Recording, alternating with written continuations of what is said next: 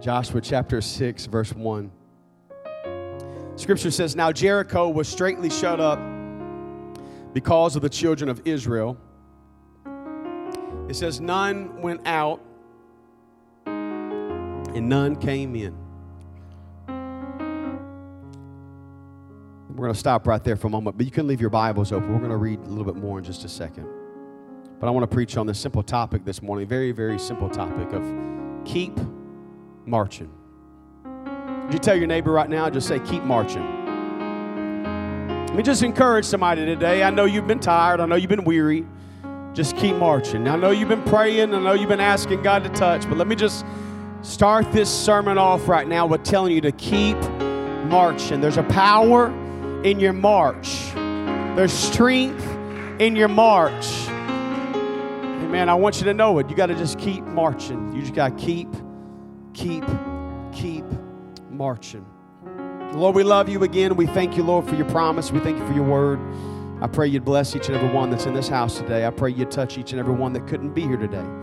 God, I pray you'd give us the courage and the faith to keep on going, keep trusting, and keep believing, Lord. We ask it in Jesus' name. Everybody, one more time, said amen. Amen, amen. God bless you. Thank you for reading with me. Let's let the Lord speak to us today. I feel strongly that He desires to, but the fact is that Jericho was a fortified city that few even dared to attack. It was known for its, its walls, and many times we talk about that. We, we lean on the walls of Jericho. They were six feet wide, and some debate here on this, but many and most believe they were 12 foot tall. So a six by 12 wall, and that was what was above the surface. Now, obviously, they would have gone below the surface of the earth. And the Lord said unto Joshua in chapter uh, 6, verse 2 See, I have given into your hand Jericho. Now, this is before there was a march. Let me just lay the context for a moment. This is before there was a one step around the walls, but the Lord says, See, have given into your hand Jericho. This is the great city, Jericho, the great fortified city, Jericho. This is the great, uh, we'll pray for many things, but some things seem too great to believe for type of thing.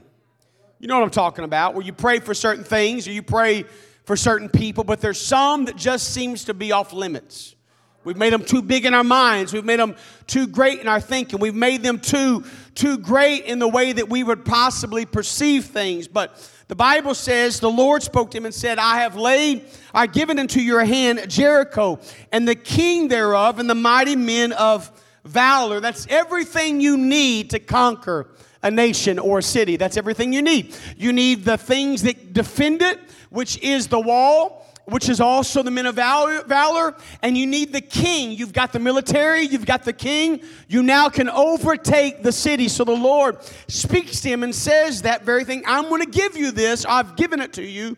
And it verse 3 says, You shall compass the city, all you men of war, and go round about the city once. This shall you do six days.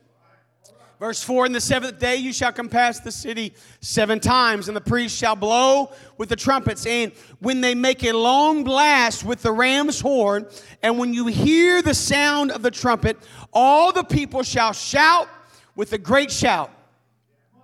And the wall of the city shall fall down flat. So Joshua gets the priests, the ark, and the trumpets. He gathers all of this together, all the different things that were needed for this assignment that was laid out by the Lord. They start marching around. Uh, they start marching to Jericho. Forgive me. Then, then, then they began begin to march around the city. The Bible says they follow the, the, the orders of the Lord. They march once a day for six days, then seven times on the seventh day. And the seventh day they shouted exactly like the Lord told them to do, exactly what the Lord spoke to them to do, exactly how the Lord laid it out, exactly what was said. And the Bible says that sure enough, they blew the trumpets and the wall fell flat. It, it did not crumble, but it receded. The earth opened up and took the very thing that was, de- that was defending the city that the Lord gave to the man of God. And God's people, it took it down and it was, it was, it was leveled with the earth. And so let me just stop and tell you for a moment right now and help you understand that the miracle was not in the miracle. I know it sounds a little absurd, but the miracle was not in the miracle, but the miracle was in the marching. The miracle was in the people committing to follow out what seemed uh, uh, absurd to them, to follow out what seemed so far fetched in their own minds, to follow out when it was difficult. Really, the, the, the understanding you and I must have is that God already created a plan, He's already parted the Red Sea, He's already um, sent the plagues, if we can say it that way. He's done all these things that were there that, that they've seen, they've watched. And the question I would have for you and I, and the question that Joshua probably came to grips with, is a little wall that big of a deal for God? We oftentimes talk about it as this great wall this marvelous wall, this wall that was so great. But the fact is, that's in your eyes and in my eyes the thing that we have to look at and understand is it's not great in God's eyes. It's not great in His sight. Let me give you some of the best advice you'll ever hear. Just keep on marching. Just keep on going. Just keep on putting one foot in front of the other. Just keep on trusting. I know, I know it seems difficult, but keep marching. I know raising a family in today's world is difficult. Keep on marching. I know the job seems difficult. Keep on marching. I know it seems if you're all alone at school, keep on marching. I know you get up and go by yourself to the house house of the Lord. But just keep on marching and know that the miracle often is not in the miracle, but the miracle is often in the fact that you just got up again and you went up again and you trusted again and you followed after him again. The book of Chronicles are not your the, the, the, the reading you'd start on usually in the first of January to begin your whole year reading again. The books are long and they're tedious and they break down lots of people, lots of genealogies and lots of history, and there's lots there, but they have an enormous scope spanning from Adam to the Persian Empire, and the Jews simply call it the events of the days. It both repeats and supplements the books of Samuel in Kings. It was written about 400 years before Christ, probably by Ezra. Some suspect they were originally included with the book of Ezra, but it tells the lives of kings of the nations. We read of the families of the 12 tribes of, of Israel, the fall of Saul and the rise of King David, stories of the ark of the covenant and battles beyond belief. Solomon would take the stage and build an incomparable house of God in this, in this book. Then would come the record of the kings Rehoboam, Abijah, Asa, Jehoshaphat, Jeroboam, Ahaziah, uh, Athaliah, Joash, and Amaziah, uh, with seven of these nine kings living or ending their life in evil, in despair, in a, in a lifestyle that was far from God. But we come to somewhat of a revival when we arrive to chapter 26, as Second Chronicles 26 would tell of the reign of King Uzziah. Something takes a turn. With his dad's death, he took the throne. At 16, we are told much of Uzziah when verse 3 informs us he did that which was right in the sight of God. You see, something happened in Uzziah's life that he looked at all that was in front of him and he stopped for a moment and he said, No, I don't want to just follow what was ahead of me, but I want to look at the Word of God. I want to seek out the scriptures I can find and I want to know what was right in God's sight, what was right in the eyes of God. No doubt, because of his righteousness, he and Judah were abundantly blessed because of what they did.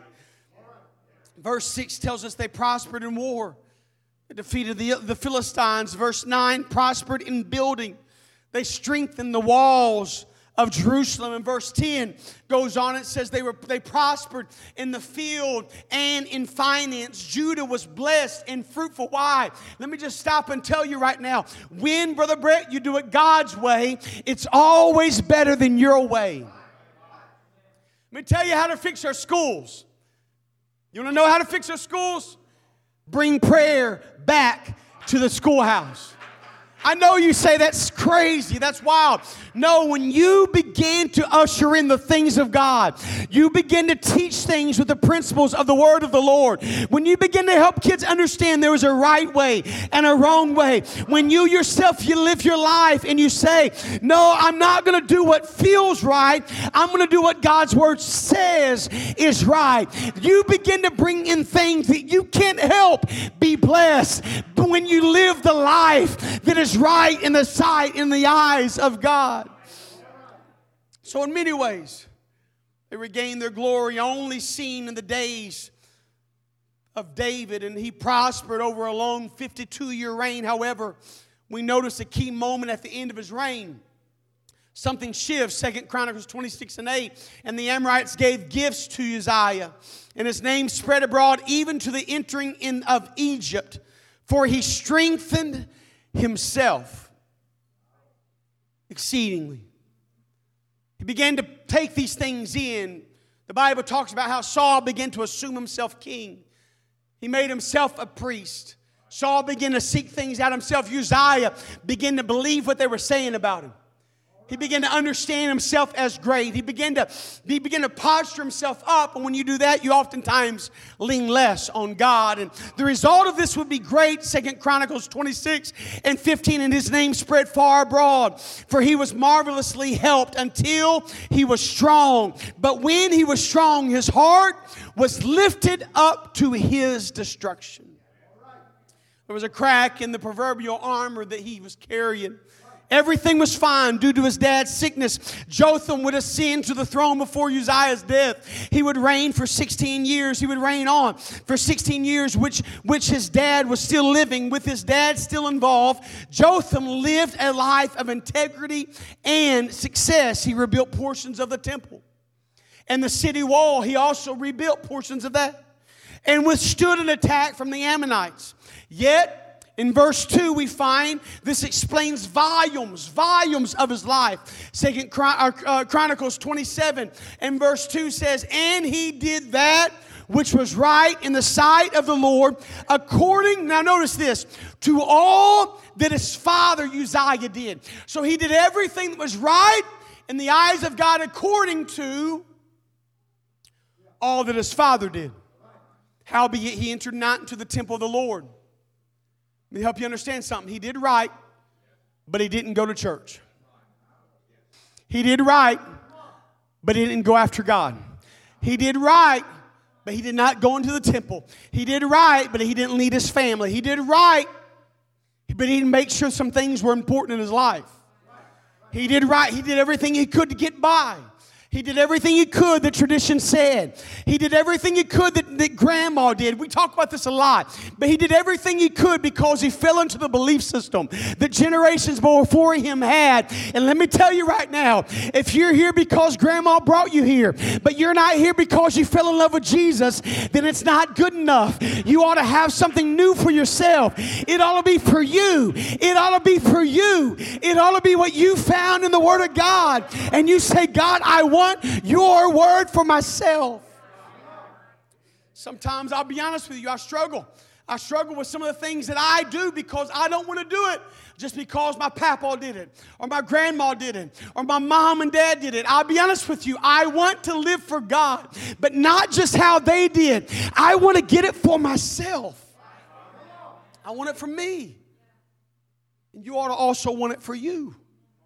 You ought to not just come into this house every Sunday and say, Well, tell us what we need to have, have again. No, you ought to come and you ought to come fresh, fresh in your study. You ought to come spending your time with the Lord as well. And you ought to be just a place that just gives you an extra shot of energy and direction and vision as a body. We're going here together, but we're going to gather together what we can on our own as individuals as well and trust the Word of God. Now, let me help you understand. There is a voice in your life, there'll be a voice of reason that God has placed in your life life. And many times when you're in a place of perplexity, you're in a place of not knowing, you've got to come to a place where you get a word from your pastor and you get a word from the Lord that you know without a doubt, this is for me.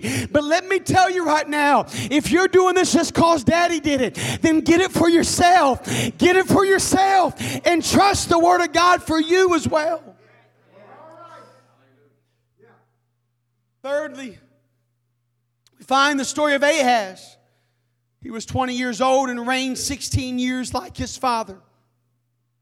16 years he reigned. He did not that which was right in the sight of God. Notice something about this there's always a falling away when there's a falling away. There's always a little bit of a, of a turning yourself. You, you, you, you have a distance, and guess what? The next generation is going to have a little more distance. It's just the way it works, it's the way it is. We've seen this in our country. You'll also find it in the church. When you lose the principles, that's why it's got to be fresh for you every time. That's why it's got to be important. My, my, my grandmother used to make these homemade noodles, and this is a dangerous time to talk about food. I know that. I'm gambling here big time. It's 1132. Some of you are already thinking, well, he's not far from winding down, probably. I'm, I'm probably not far from winding down. But we're not done yet, okay? So just before you start thinking about those fresh noodles I'm to talk, talk to you about. My grandma always made them. Now, guess what? My mom always makes them. And I realized, I looked around the room and realized Rich ain't to ever learn how to do anything like that. Mark was too busy in the woods.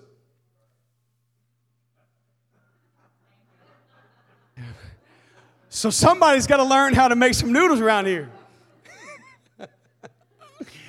Somebody, so guess what? I started calling my mom. Mom, tell me how to do it. We were up in Northwest Arkansas, and, and, and, and I had to figure it out. We were craving them one night, and, and I just had to learn it. So I started figuring it out. I figured, I tweaked it here and there, and I, I got it figured out. Guess what? I'm telling you right now, we, we figured it out. In this past week, my kids looked at me and said, Now, I know we're not at, at, at Nana's, but we're, we're having noodles, right? And I said, Of course we're having noodles. It's Thanksgiving. So I made, I'll tell you right now, let me just tell you right now, it was the best batch I've ever.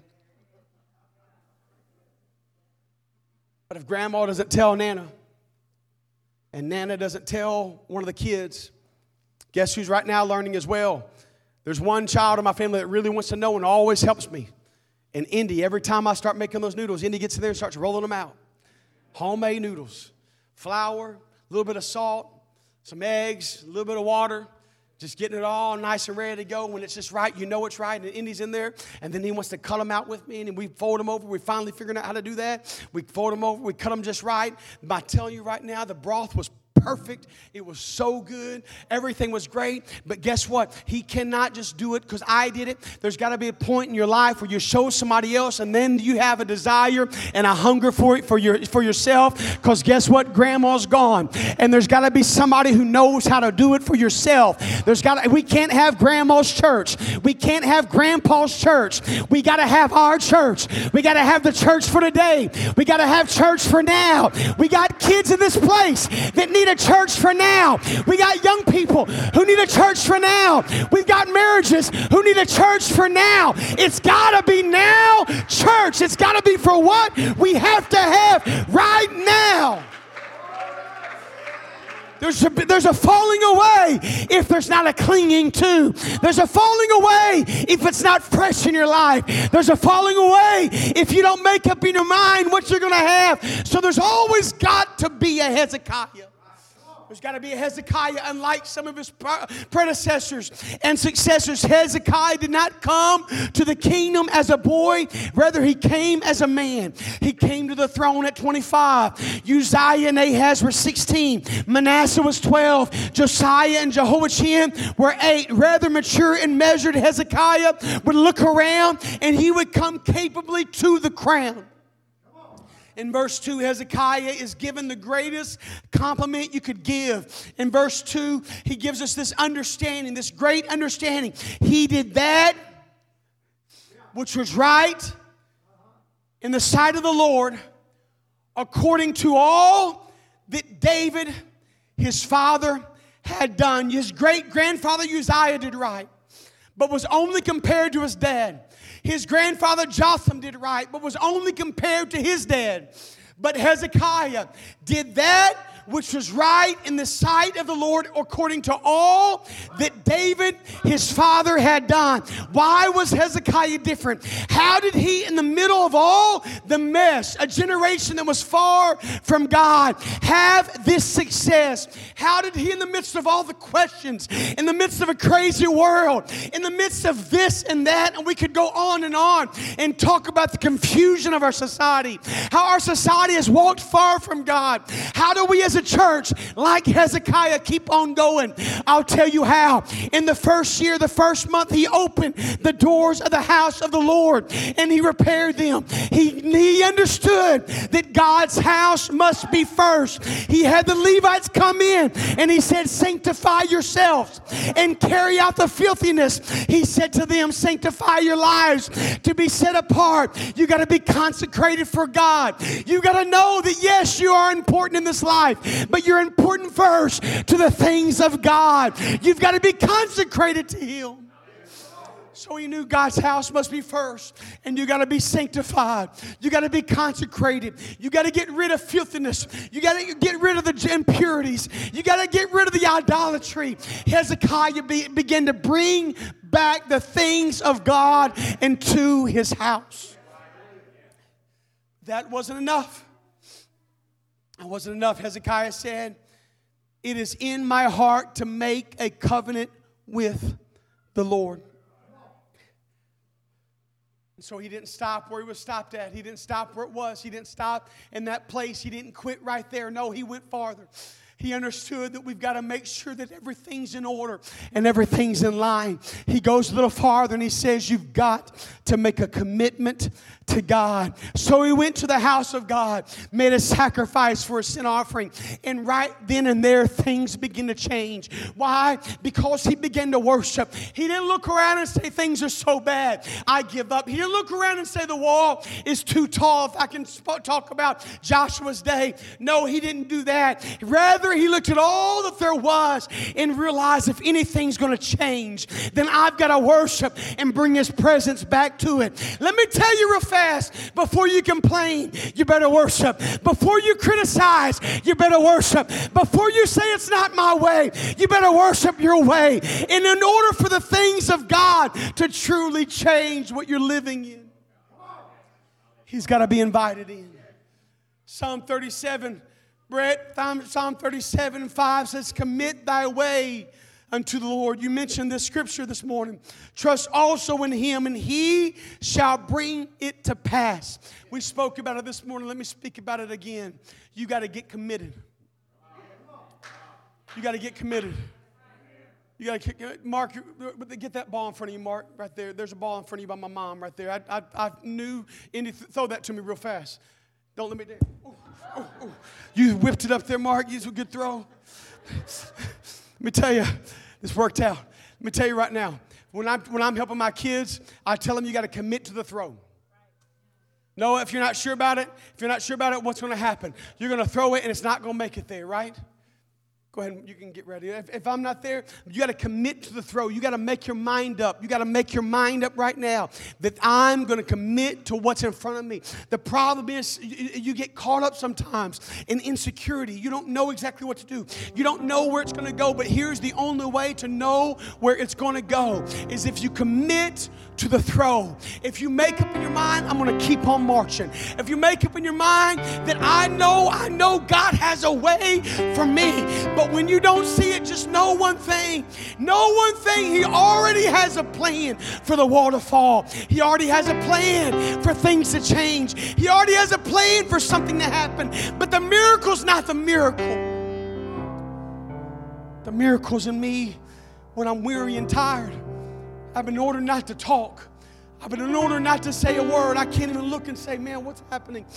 Are we, we going to see anything? Has the wall fallen at all? No, he said, Don't say a word. Don't say a word seven times around on the seventh day. And they walk and they walk and they walk and they walk and they walk and they walk and they walk. The miracle was in the marching, the miracle was in the people staying faithful enough to keep on going. The miracle was in those that said, Although there's questions about the plan of God in my life, I'm still getting up. The miracle, mom, is the fact that you still get up and and you still get those kids dressed and you still go into the place where you know you can find a little time with the Lord. The miracle is oftentimes in your own desire to keep on going. Last week we had a surprise at 8 a.m. One of them sitting on Michelle's lap asleep. A few in the back. We had a surprise. They thought church started at 8. The kids that were here at 8 a.m. missed the bus they thought. So, guess what they did? Obviously, we didn't want them to do this so much, it was just a misunderstanding. But they walked across from the apartments over there, walked across the bridge. They were here at 8. I wasn't here yet. Many times I used my barn as an office. So I, I go back, I get ready there, and then I come and show up. I wasn't here yet. They were here. My father was here. Praise singers were getting their things together. Let me tell you right now, I saw that as a miracle last week. The bus is gone. Well, let's go back in and watch cartoons. No, they said, All I know is that if the bus is gone,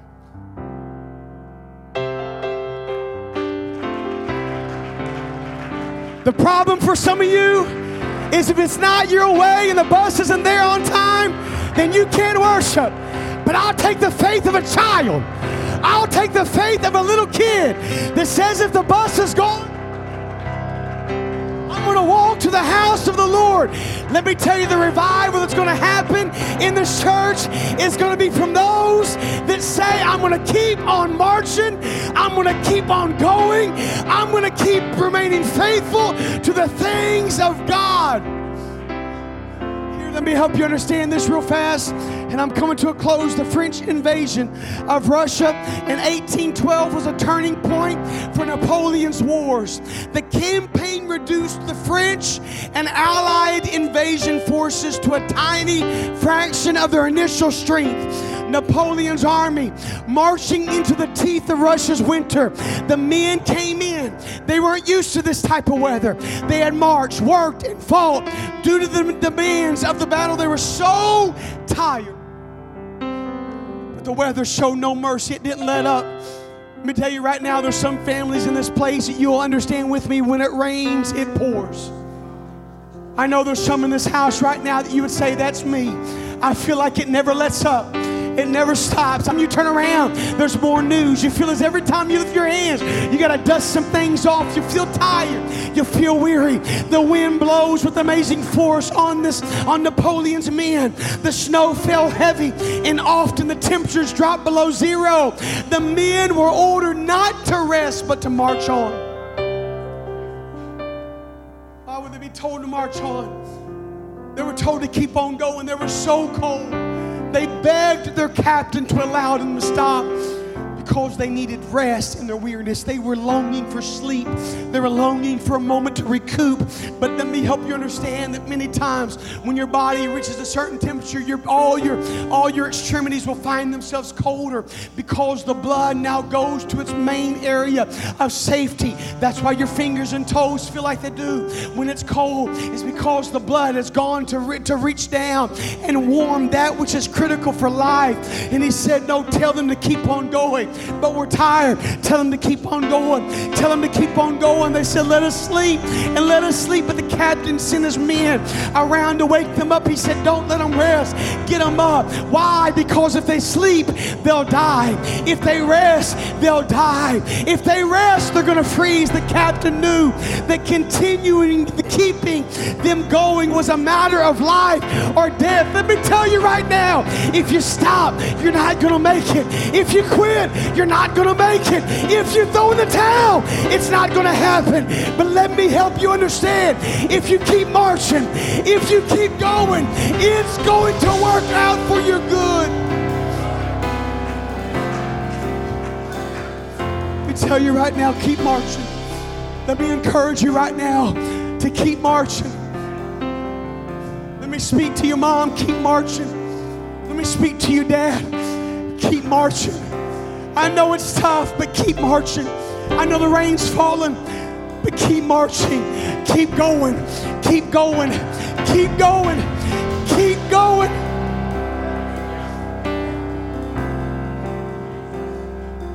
I gotta commit to it. I gotta commit to it. My mind's made up. My heart's made up. I love my dad. I love my grandpa. But I ask that when it's all written and done about me, I, I hope that they don't say, Paul did what, did what was right in the eyes of his dad. I hope, everybody, I hope you know I, I, I love my dad. I love my dad. I love my father. I believe there's not a better man of God. I believe he's a man that has paved a way that we are going to walk on and see victory. We're going to see so many things happen, but when it's all said and done, I'm not a man after my dad's own heart. But when it's whole, when it's written about me, I hope they say he did everything that was right in the eyes of the Lord. I believe the Lord can say something greater about me than just a cultural uh, applause. No, I want the Lord to say, and he did everything. Kyle, he did everything that was right in the eyes of God. I want, oh, and God, let God say you what you did was good. Let God shine upon those very things. Let God, Keisha, listen to me right now. Do everything that is right in the eyes of God. I believe God's going to do a miracle when we begin to say, I'm marching. Because my mind's made up. My mind's made up. My mind's made up. I got to commit to it. And I got to trust to the Word of God in my life. But here's the miracle. On that seventh time when they walked around the wall, sometimes it takes a while. Hear me right now. Sometimes it takes a while. Sometimes there's a long first day. Sometimes there's a long fourth day. Sometimes there's a long, tiring sixth day where it seems as if you cannot make it around, but you just keep on going. You keep on going. Why did he keep them quiet? He kept them quiet because even then they had Facebook. Even then, they had a quiet little text message group. Even then, they had even people kind of know when they stayed quiet, they kept the critics quiet. And guess what? No one wants to be a critic by themselves. Maybe this wall is not going to fall. Maybe we should just give up. We should do something else. No, but when you're by yourself and you ain't got to listen to the critic, you ain't got to listen to that stinky, stinky talk. He knows I love him. But when you're by yourself, you think, well, I'm not going to be the only one standing over there when the fall, wall falls here. Let me tell you something real fast. If you look around, you'll see there's some walls that have been falling. If you look around, you'll see some lives are changing. So let me help you understand. There comes a miracle when the people keep on walking and keep on trusting God. All of a sudden they look up, and that seventh time around, they look up and that wall begins to shake. Why was the wall shaking? Because the thing that held the wall up began to shake below it and began to spread apart, and that wall fell into the earth. And guess what? They didn't have to fight the men of valor. They didn't have to overtake the king. Why? Because the Lord had already made a way. All you've got to worry about today is the march. That's all you got to worry about. Get your keep on. Get your eyes off the king and get your eyes off the wall. Just keep on.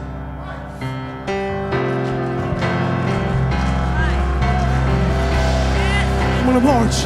I'm gonna keep going. I'm gonna stay faithful, Sean. Keep marching. CR's working. CR's working, Pastor Austin. You keep marching. You're already making a difference. Sister Emily, keep going. April, keep going. Just keep on going. It's making a difference. It's happening. It's happening. Don't give up. Jesus' name. We're about to sing and we're about to have a baptism. I'm going to ask you right now, though, before we do anything else, I'm going to ask you right now if you have come in this place and you feel tired and you feel weary, you've been praying for something and you're believing God's still able, I'm going to ask you to step out boldly from where you are today. Step out boldly and say, God, I'm going to keep on going. I'm going to keep trusting you and I'm going to keep believing your word.